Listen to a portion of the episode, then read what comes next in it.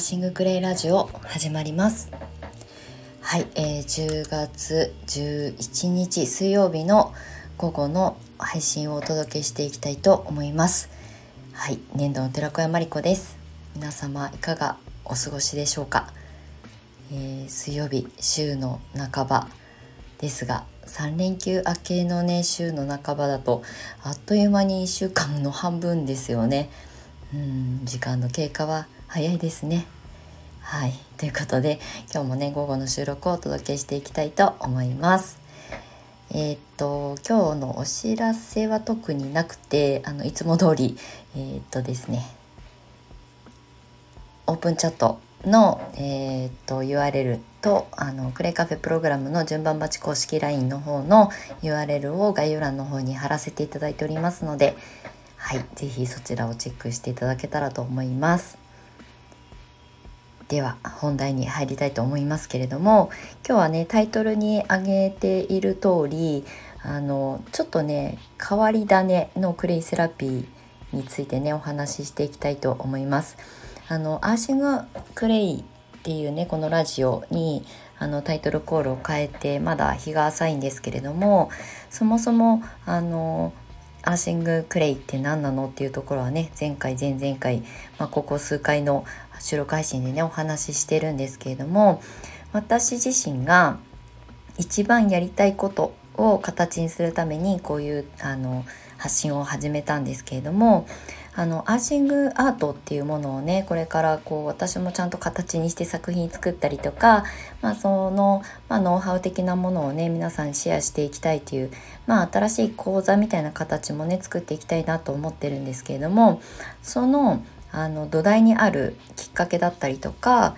なんかねここから先目指すものについてお話ししていきたいと思うんですけれどもあの皆さんあの手作り作家さん手作り物を販売してる作家さんから直接商品を購入したことってありますか？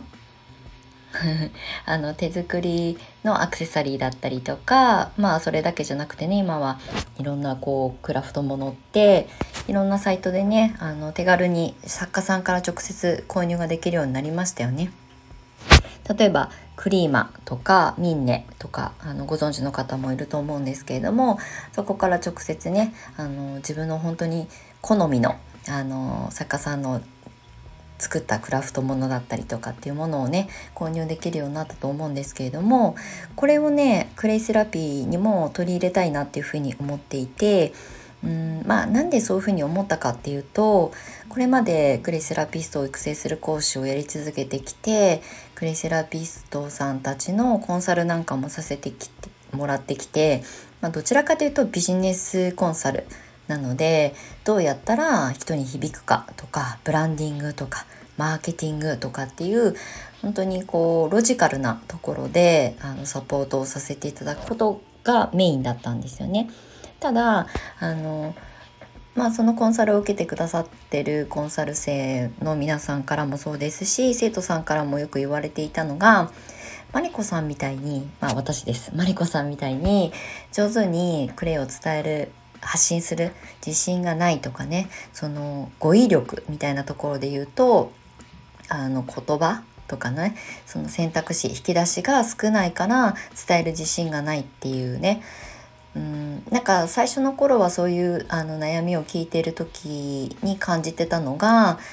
まあこれは経験でしかないからとにかく伝えるしかないんだよっていう一言で片付けてしまっていたんですよね。これはもちろんあの私は未だにあの間違っていないと思うので現場の経験を積まない限りはあの自分の言葉で伝えられないから早く現場に出て数をこなすっていうことをとにかく最優先しましょうっていう考えは何一つ変わっていないんですけどただうんまあキャラクターだったりとかこれまでの経験上例えばうんまあ私は営業畑にいたので営業だから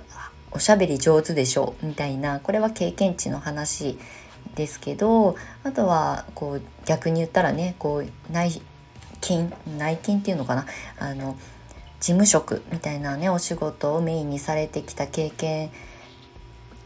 しかなかっった人たちはなかなか自分の言葉でね自分がどれだけプレイのことが素晴らしいと思っても伝えられないとかね。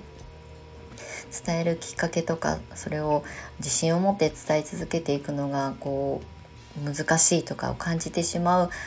のは、うんまあ、これは過去の経験がそうさせてるだけの話なので誰が優れているとか誰が劣ってるっていう話ではなくてあやっぱりこう伝えたいんだけどもどかしさを感じる人たちも多いよねっていうふうに、まあ、気づいてからじゃあ同性クレイをね伝えていく仲間を私は応援したいと思うんであれば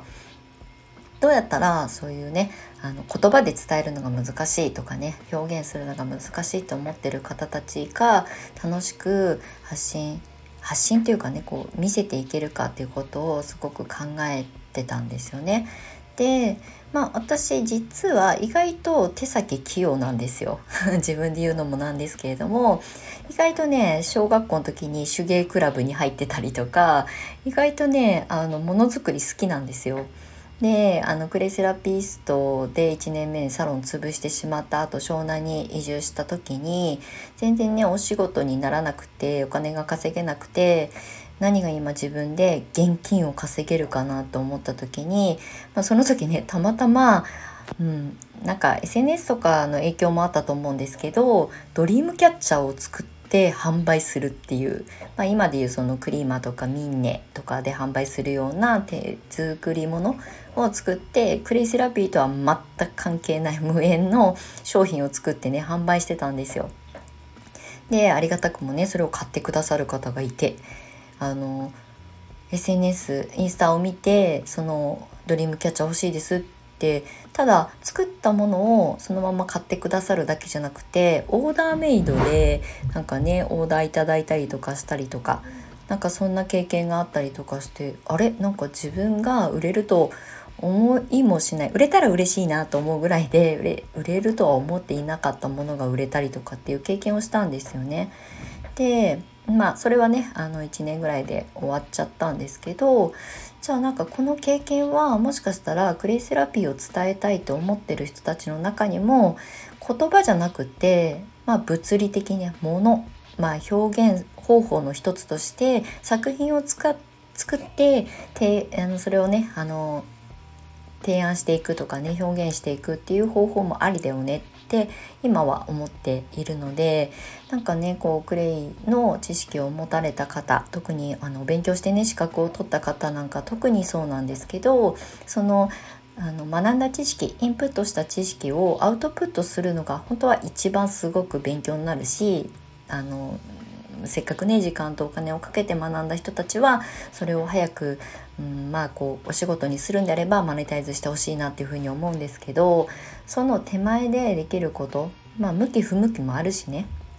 言葉で伝えられる人もいれば、うんまあ、表現の違いで、まあ、形で見せていく方が向いてる方もいると思うのでじゃあクレイセラピーでその言葉で伝えるとかその施術で伝えるっていうことではない形ってなんか模索できないのかなっていうふうに思ったんですよね。でそれがきっかけっていうかねそれが私の中のこうモヤモヤとして残ってた部分でビジネスコンサルっていうとどうしてもねそのマネタイズのことだったりとか計画性を持って今何をすべきかとかうんいつまでに目標達成するかっていうところに重きを置いて、ね、コンサルさせていただくことがほぼなんですけどでもうんなんかその数字に弱いとかね あの目標設定が苦手っていう方も特に女性は多いと思うのでなんかもっとね自分があの表現する方法の一つとして選択肢が増えた方がいいなっていうふうに思っていたので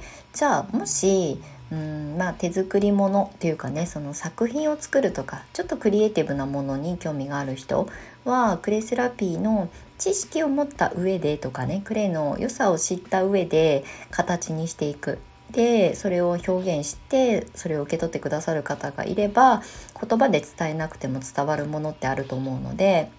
それをね形にして、うん、まあうんライフスタイルの一つライフワークの一つにしてもらえたらいいななんていうふうに思っているのでなんかね今後はあのこのアーシングアートっていうねあの私も作品作りますけどアーシングアートの講座を作っ講座っていうか習い事の一つとして講座を作ってそこに通ってくださった皆さんが例えばそのクリーマとかミンネとかをね使って自分の作品を販売していくっていう流れを作っていきたいなっていうふうに思っています。うんまあもちろんね自分のホームページで作品がね売れればいいですけどなかなか認知度まあ言ったらフォロワー数が少ないうちはねある程度外部のプラットフォームの力を借りた方がいいと思うのでそういうねあの手作りもののクラフトの販売をしている人たちが集まってるサイトの中でこのアーシングアートっていうものを作ってね販売していくっていうまあそれは、うん、すぐにはねあのマネタイズできないにしてもそこにあの自分の作品を並べていくっていう作業をしながら気づくこととかねできることを増やしていけたらいいんじゃないかなっていうふうに思っています。なのであのアーシングアートに関してはあのクリーマとかミンネとかねそういった外部サイトとあの相性のいい手作りクラフトとして発信できたらいいなっていうふうに思っているので例えばクレイを伝えてみたいんだけどクレイを学んでね伝えてみたいんだけど自分にはなんかこう伝える自信がないとかその伝え方にすごく不安があるとかっていう方はねあの言葉で伝えなくても伝わる方法はあるよっていうことをねこのアシガートの講座の中でもお話ししていきたいなっていうふうに思っております。はい。ということであの今日はあのアーシングアートをえー、っとそういうね手作りものクラフトショッピングサイトプラットフォームを使って発信していくこれからあの方向性でね一つあの副業としても成立させられたらいいなっていうふうに思っているのでそこにご興味ある方は是非あのメンバーシップの方のあのメルマガでお届け最優先でお届けしますのでメンバーシップの方にご登録いただけると嬉しく思います。はいということで、えー、今日はね朝うんとよくね YouTube で見ている YouTuber さん YouTuber さんっていうのかな？両学長さんっていう人があの YouTube チャンネルがあるんですけどその方がね1年近く前に上げていたそのミンネとかねそのクリーマーを使って、うん、副業で月10万稼ごうっていうねその YouTube をたまたま見ててあ自分が私がね考えてることと結構ねこうリンクしてたことが多かったのでじゃあ私がこれから発信していきたいと思ってるあのアーシングアートクレイかクレイセラピー×アートっていうところをまあ本当にちゃんと形にしてあの発信できる場として私も自分でチャレンジしながらあの関わってくださる皆さんと一緒にあの形を作っていきたいなっていうふうに思っていますっていうお話をしたくて今日の収録はこんな感じになりました。はいあのいつもながら長い収録に最後までお付き合いいただきましてありがとうございます。はいということでまた次回の収録配信でお目にかかりましょう。年度の寺川真理子でした。またね。